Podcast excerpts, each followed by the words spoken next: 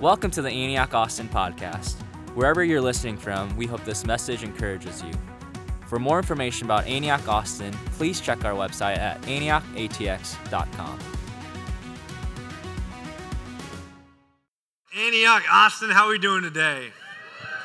Man, there's nobody that likes to talk more smack than JD Griffin. Uh, you know, but but in all honesty, he's, he's an incredible pastor. There's there's a lot of pastors that, that maybe a little more dressy, like to wear dress shirts, but he's really the only one that I know that can pull off wearing a shirt that looks like a dress.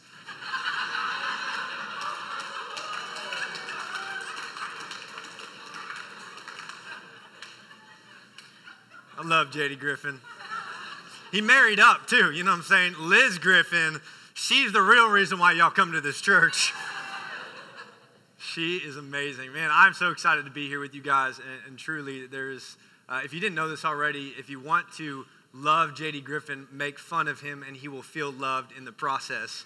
Uh, that is absolutely how our friendship has grown. And man, this is actually my first time getting to, to be at one of our church plants on a Sunday to share. And I'm like, are you sure this church isn't even a year old? Like, I'm looking around going, where did all you people come from? Like, is JD paying y'all to be here today? But for real, like I think if there's one word that I could use to describe the room as I've been in here today, it's that there's hunger. There's honest and earnest hunger for Jesus.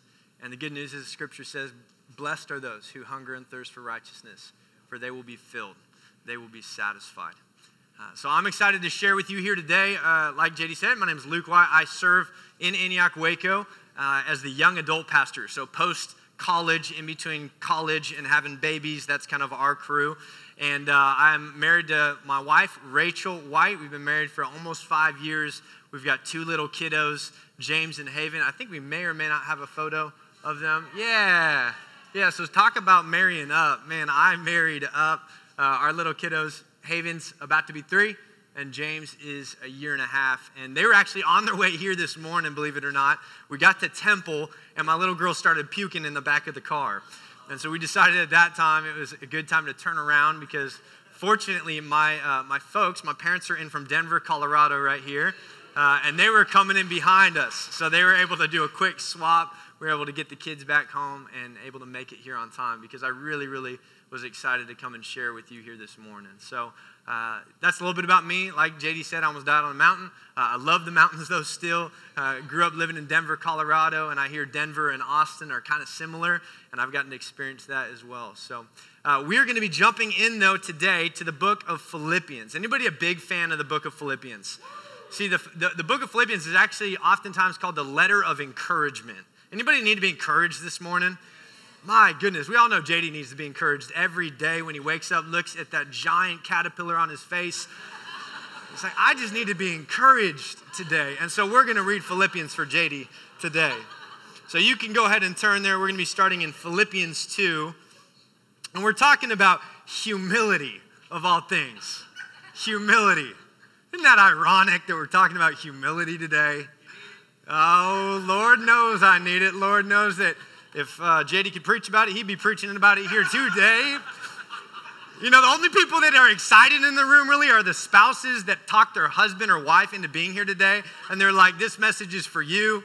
Or those roommates that are like, praise Jesus, my roommate showed up today. They're going to get a great message. But at least none of you, no matter what you feel about humility, have to be the ones preaching on it today, right? You know, they say preach from your weakness. And I think this is a safe bet that that's going to happen here today. Like, there's a lot of things that I could preach on and, and with, with a little bit of authority, but when it comes to humility, I'm like, please don't ask my wife. Please don't ask my kids. Please don't really ask anybody that knows me, except for JD, because you can trust that, you know, we can limp along together, me and him. But humility, like, what, what, a, what a funny thing. And I'm like, man, why would I want to preach on that? Like, why would I want to preach on hum- humility. Like Moses Chun can preach on humility. You know what I'm saying? Like, most humble person on the planet. Is there anything that he's not good at? I'm like, how are you so good at leading worship and babysitting JD on a daily basis? Like, how does this happen? I'm almost done with JD gro- jokes, but man, when he gives me the mic, it's just too good. You know, I could go on and on about my, my weaknesses. But the problem is, is that some of y'all think that what I just did, that little that little diatribe, that little monologue about woe is me, I don't have anything to preach about, like that was actually intentionally done to show you exactly what humility is not. Because oftentimes we believe that in order to be humble, we have to put ourselves down. In order to be humble, we have to throw ourselves on the bus. We have to talk about all our weaknesses. We have to we can't talk about our strengths. Like even if we're good at something, we have to pretend like we're not. You ever done that before? Like professional athlete, um, no, I'm not I'm not good at basketball. Like bro, you paid 10 million a year to play basketball. You're good at no, no, no, I'm not I'm not good at it. Why is that that that's our mind frame of humility? My friends, that's not humility. That is what we would call false humility. That's false humility. And oftentimes I think if we were to pick all the different ways that we kind of get this wrong in America, I'd say false humility is a place where I know I've gone wrong many a time. And I believe that many of us have gone wrong. The thing about false humility is it's, it's really just veiled pride. It's just pride in hiding, really. And so, to, you know, when we think about humility, when we think about pride, maybe you're like, like, where would you rank this? Top 10 sins not to do. Where's pride on the list? I would argue today that, that it's number one.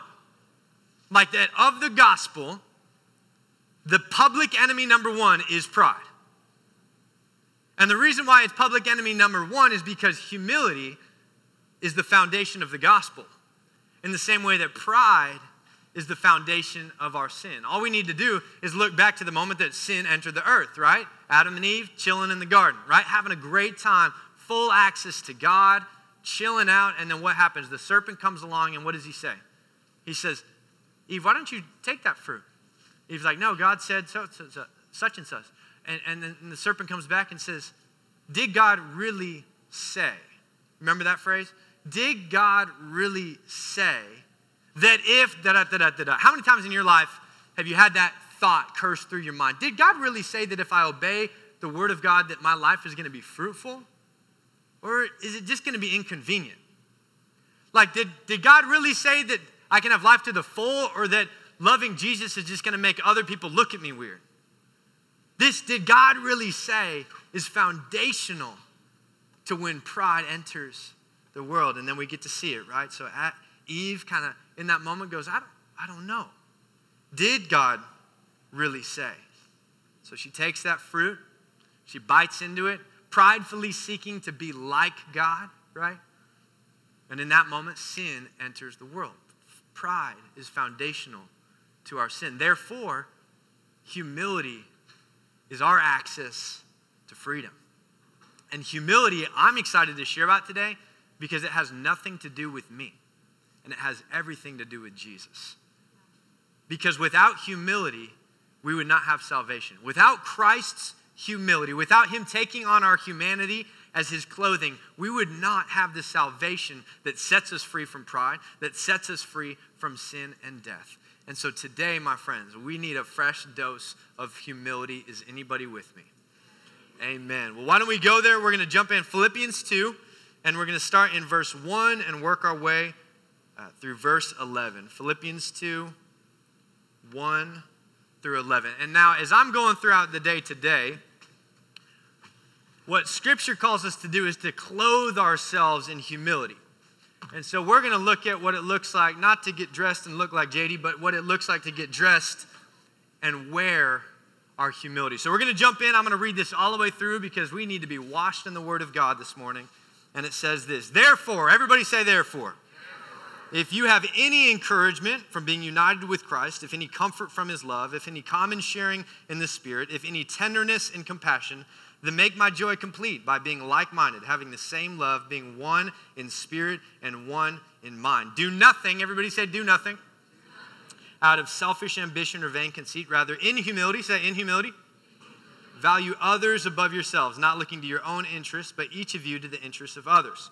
In your relationships with one another, have the same mindset as Christ Jesus, who, being in very nature God, did not consider equality with God something to be used to his own advantage. Rather, he made himself nothing by taking the very nature of a servant, being made in human likeness, and being found in appearance as a man, he humbled himself by becoming obedient to death, even death on a cross. Therefore, everybody say, therefore. Anytime there's a therefore, there's about to be something awesome coming. It says, Therefore, God exalted him, being Jesus, to the highest place and gave him the name that is above every name. In other words, Jesus is not one of the avenues towards heaven. He is saying Jesus is the solution. He is the avenue towards heaven. That at the name of Jesus, every knee should bow and every tongue should confess on earth and under the earth, pretty all consuming, and every tongue acknowledge that Jesus Christ is Lord to the glory of God the Father. Amen. Can I get an amen? Is that a good word right there? So we are going to get to unpack this incredible passage, uh, which has transformed my life and I hope that today, if you've never seen this passage before, if you've never really studied the Word of God, the good news is, is it's not complicated.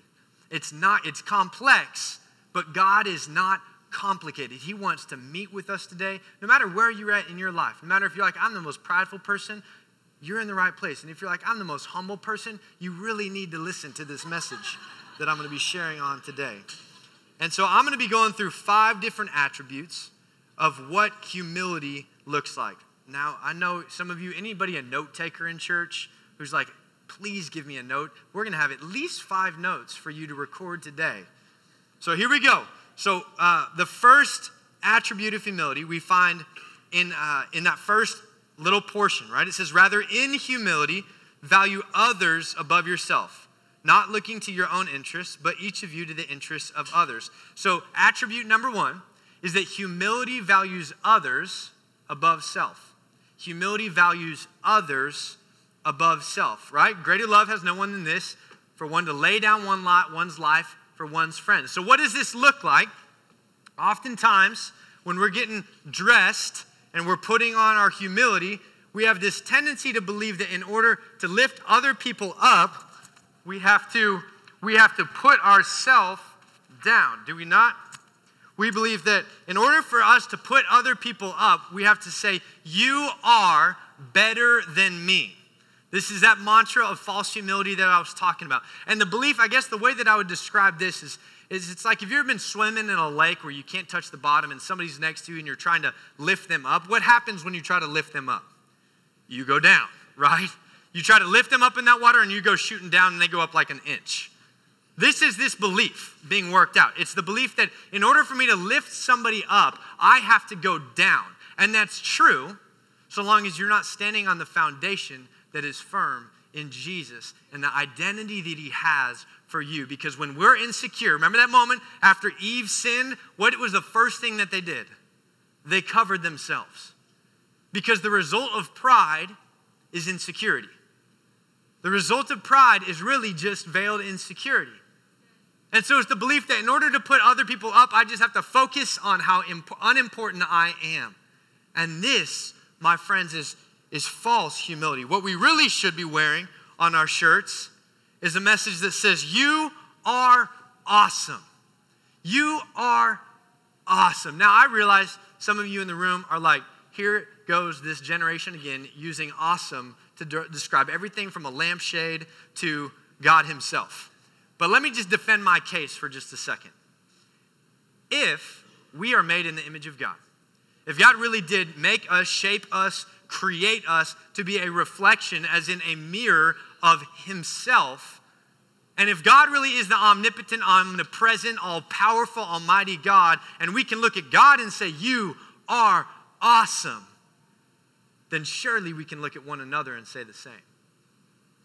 Now, don't get me wrong, Sometimes, wives, you're going to have to come home and be like, your husband didn't do the laundry again, he didn't pick up his clothes, and you have to look at him and you have to be like, You are awesome. I'm going to choose to believe it even though I can't see it through the veil of laundry that's still not done.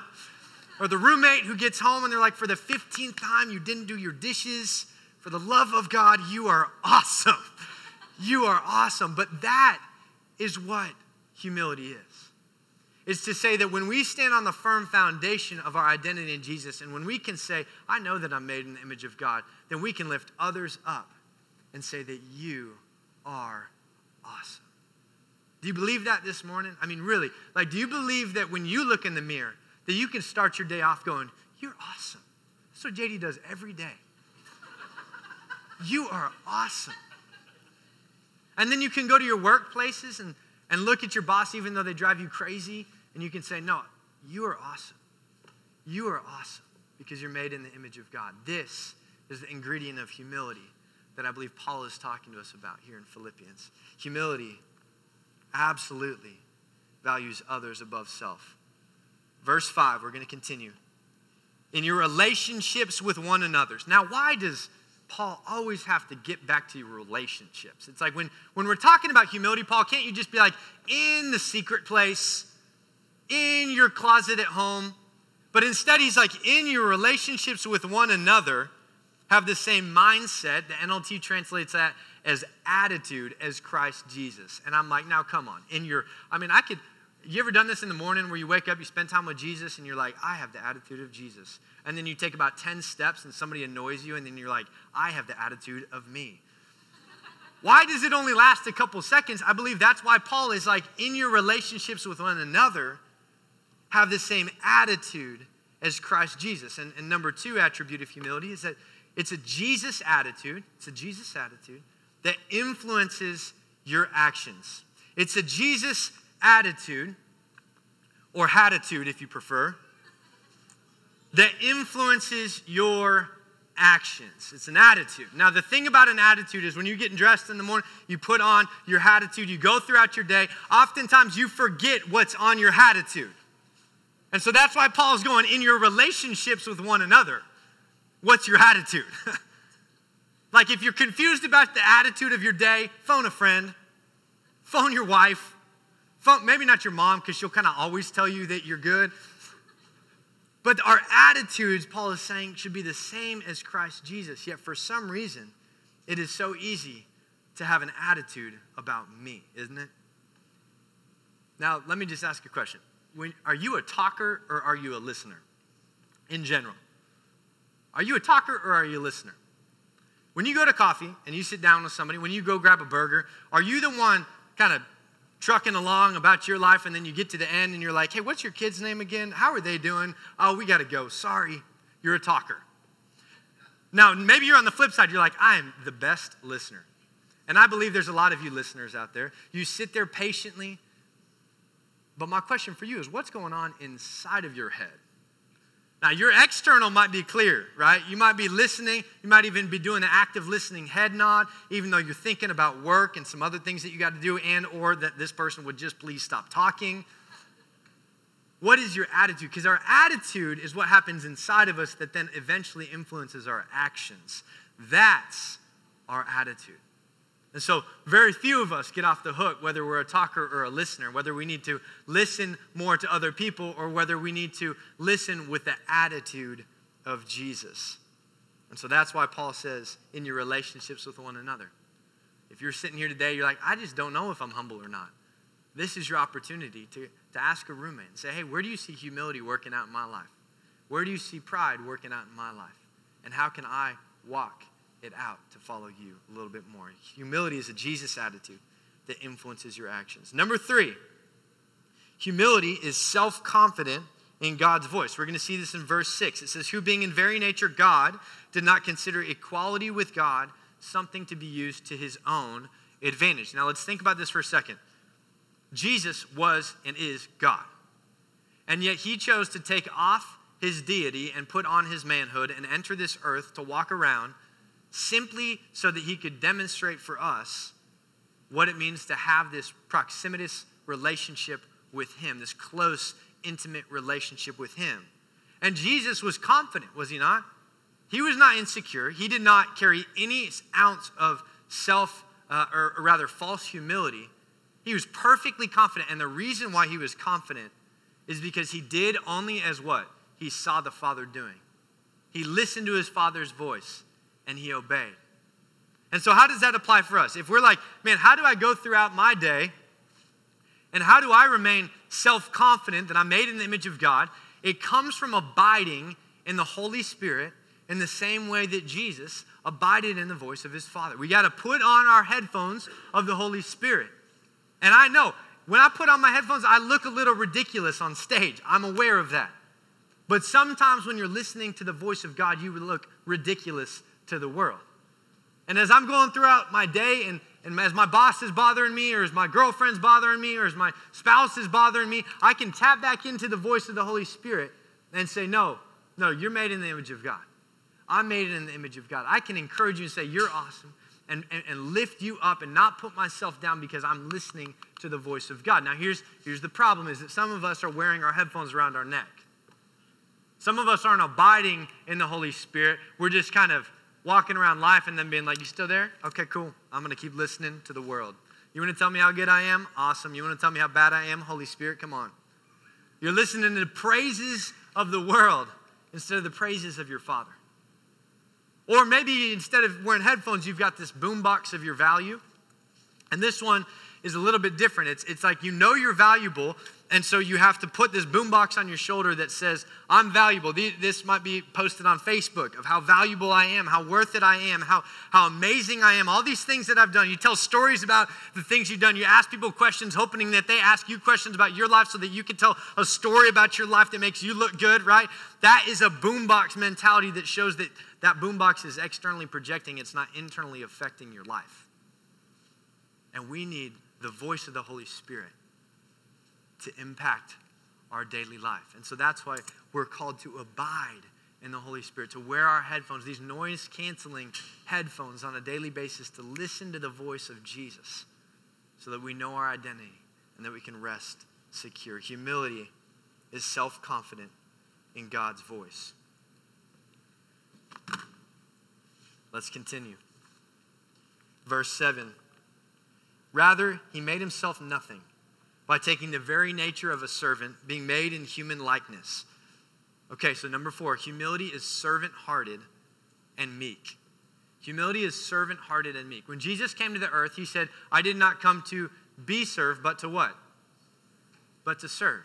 When Jesus came to this earth, when he clothed himself in, in our humanity, he entered in with a servant's heart. So, my question is are you quick to be served, or are you quick to serve others?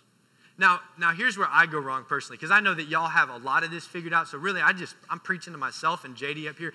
And so really, the, the deal is, is that the way that I've gone wrong with this in the past is when I'm serving my wife, when I'm going and I make her breakfast in the morning, I'm doing it with the expectation of something in return. That is not serving, that is trading. That is trading. Did Jesus come, walk on this earth, walk it out, serve us, take off the sandals of his, uh, of his disciples, wash their feet, hoping that they would do the same?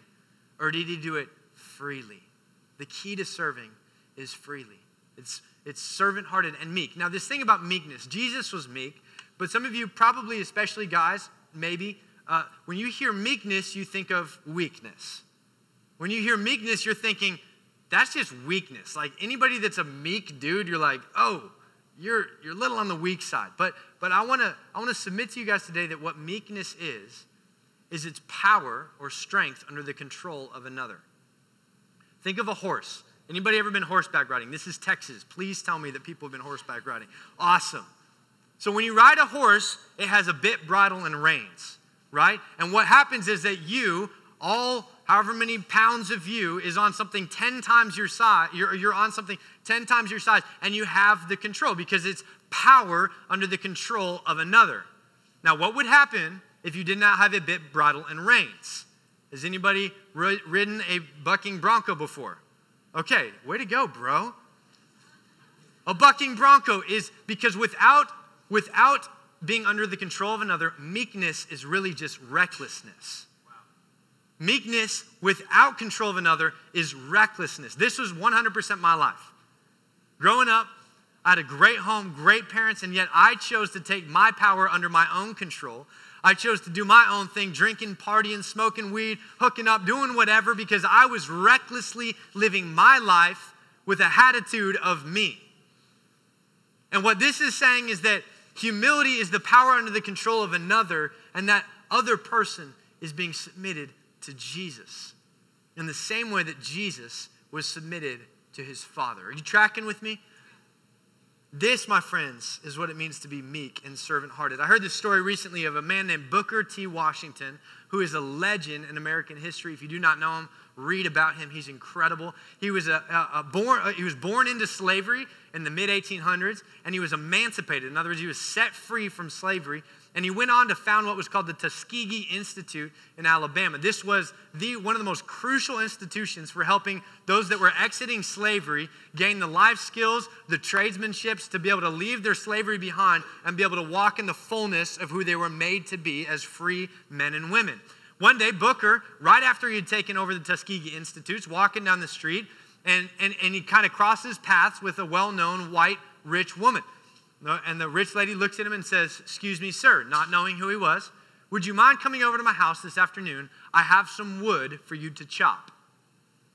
Now, in that moment, Booker could have exercised his own power for his own purpose. He could have been like, Ma'am, do you know that I'm running this institute down the street? Do you not know that I am no longer a slave? I'm set free. Do you not know who I am? But instead, his response, he says, I'd be happy to. He goes over to his her house, stacks up the wood, starts chopping, and while he's chopping there, one of the servant girls looks outside, sees him chopping wood, recognizes him, and after he finishes the chore, goes back to his office at the institute. She goes and tells her mistress what happened. And of course, this lady had heard about Professor Washington. She knew known about his powers. She just didn't recognize him. She runs over to his house or over to his office, comes in and she's like, I'm so sorry. Please forgive me. I had no idea it was you. Please forgive my, my, my stupidity in this moment. And Booker, Professor Washington rather, looks at her, and I, I'll never forget this, this phrase, this simple phrase. He says, Occasionally I enjoy a little manual labor. Besides, it's always a delight to do something for a friend. Wow. What a beautiful picture of a man who is secure in his identity in Jesus secure in his societal status, and was humble enough to, to exercise loving somebody else, even when it wasn't being returned. Humility is servant hearted and meek. Verse 8, we're going to jump back in. And being found in appearance as man, we're going to find attribute number five. He humbled himself by becoming obedient to death, even death on the cross. I forgot. When it comes to serving, we need to put on our flippy floppies because that's the best way that you can think about serving one another. You just need to put on your sandals of service when you start your days off. There we go. Let me continue. this, last but not least, this is the most crucial part of it all, okay? You'll notice that we've had a hat, we've had a shirt, we've had shoes, but we're missing our pantalones. We're missing the pants, which nobody, like you can get away with leaving with some of that, but not without your pants. Unless you're wearing a shirt that's a dress, then you're okay like JD. So, so what we need here is obedience. We need to put on the shorts of obedience. We need to put these on every day to remember that when it comes to obedience, it's not that complicated. Just like Nike says, we need to just do it. Every time you put on your Nike shorts, every time you put on your Jordans, that should be your reminder that when Jesus calls us to some, to, to obey something, we just do it. If it's complicated, it's on you. we complicate things, do we not? It's like, God, did you really say to go walk up to that person and encourage them? I thought you said to sit right here. Jesus, did, did you really? I mean, do I really need to serve my wife today? Because I think I served her yesterday. Surely you love me enough for her to serve me today. No, no, no. When Jesus calls us to do something, we put on our Nikes and we look at that slogan and we remember when Jesus calls us to obey, we, everybody together, just do it. Amen. Amen. So let me just recap in case you missed your note taking. We have these five. Uh, humility values others above self. Humility is a Jesus attitude that influences your actions. Humility is self confident in God's voice. And humility is meek and servant hearted. And lastly, humility grows in obedience. Now, I could just stop here right? I could just stop here and you would go on, continue striving to become more humble. Because we as humans, we have power, right? We have the power to make life and to take life. We have the power to speak life and speak death. We have the power to build and destroy, but none of us have the power to defeat death. No, that was a power that was re- reserved for one person, the only person who has ever defeated and conquered death once and for all. And so, this last passage that we're going to read is where Paul comes in with a therefore. That's the crescendo moment. You ready for this? He says this. He says, Therefore, God exalted him to the highest place the, and gave him the name that is above every name, that at the name of Jesus, every knee should bow in heaven and on earth and under the earth, and every tongue acknowledge that Jesus Christ is Lord. We need the power of Jesus. And if you missed everything else, would you leave here with this simple definition of humility? That humility is power reserved for its purpose. Humility is power reserved for its purpose. Let's look at Jesus. He came to this earth and had power. As an infant, you better believe he could have busted out of those diapers. As a toddler, when other little kids are trying to figure out how to walk, he'd be walking on water. When he was an adolescent, you better believe he'd been the coolest kid in school. In high school, he would have been the best athlete around, but instead, he reserved his power for a different purpose. Getting into college, he would have aced every class and the hardest class, graduated magna cum laude, cum laude, and everything else. And he would have made everybody else look way, way dumber, but he reserved his power. As a young adult, he would have had the best job making six figures right out the slot, so that by the time he was 32, he would have made Mark Zuckerberg look like a chump, but instead, he reserved his power. You think about this when he was beaten when he was spit on, when he was mocked, when he was hung on the cross, when he was when he was ridiculed, when the disciples deserted him, defeated, broken, and hurting, he could have released himself off that cross. But instead, he reserved his power for the ultimate purpose. And then that purpose is for you. That purpose is not for him. That purpose is that you would know Christ and the power of the resurrection that you would know Jesus, that He made you in His image, shaped you together with His Father, so that you could have relationship with Him. He waited until the last moment when He's hung on the cross, when He cries out, It is finished, when He dies, when Satan laughs, thinking that He had won. In that moment when He descended into darkness, in that moment, at utter defeat, did He release His power. And He released it for you, and He released it for me when He came bursting out of the grave when he came breaking every chain, when he stood up at the as the King of Kings, as the Lord of Lords, sitting at the right hand of the throne of God, looking out and saying, It is finished. Like the pride that you're struggling with in your life can be finished because the power that is in Jesus. The humility that you so long for can be found as we fix our eyes on Jesus. Because ultimately, his humility his wearing of our humanity became our salvation, so that our salvation can reflect His humility. The purpose of all these different things of getting dressed and wearing a wearing a Jesus hat, if you want a Jesus hat, wearing the Nike shorts that say just do it, whatever it is, the only reason why it matters is so that we can reflect the image of God to those around us, so that they too might be saved, that they too might know Jesus come to know him. Amen? Amen. Let's stand to our feet.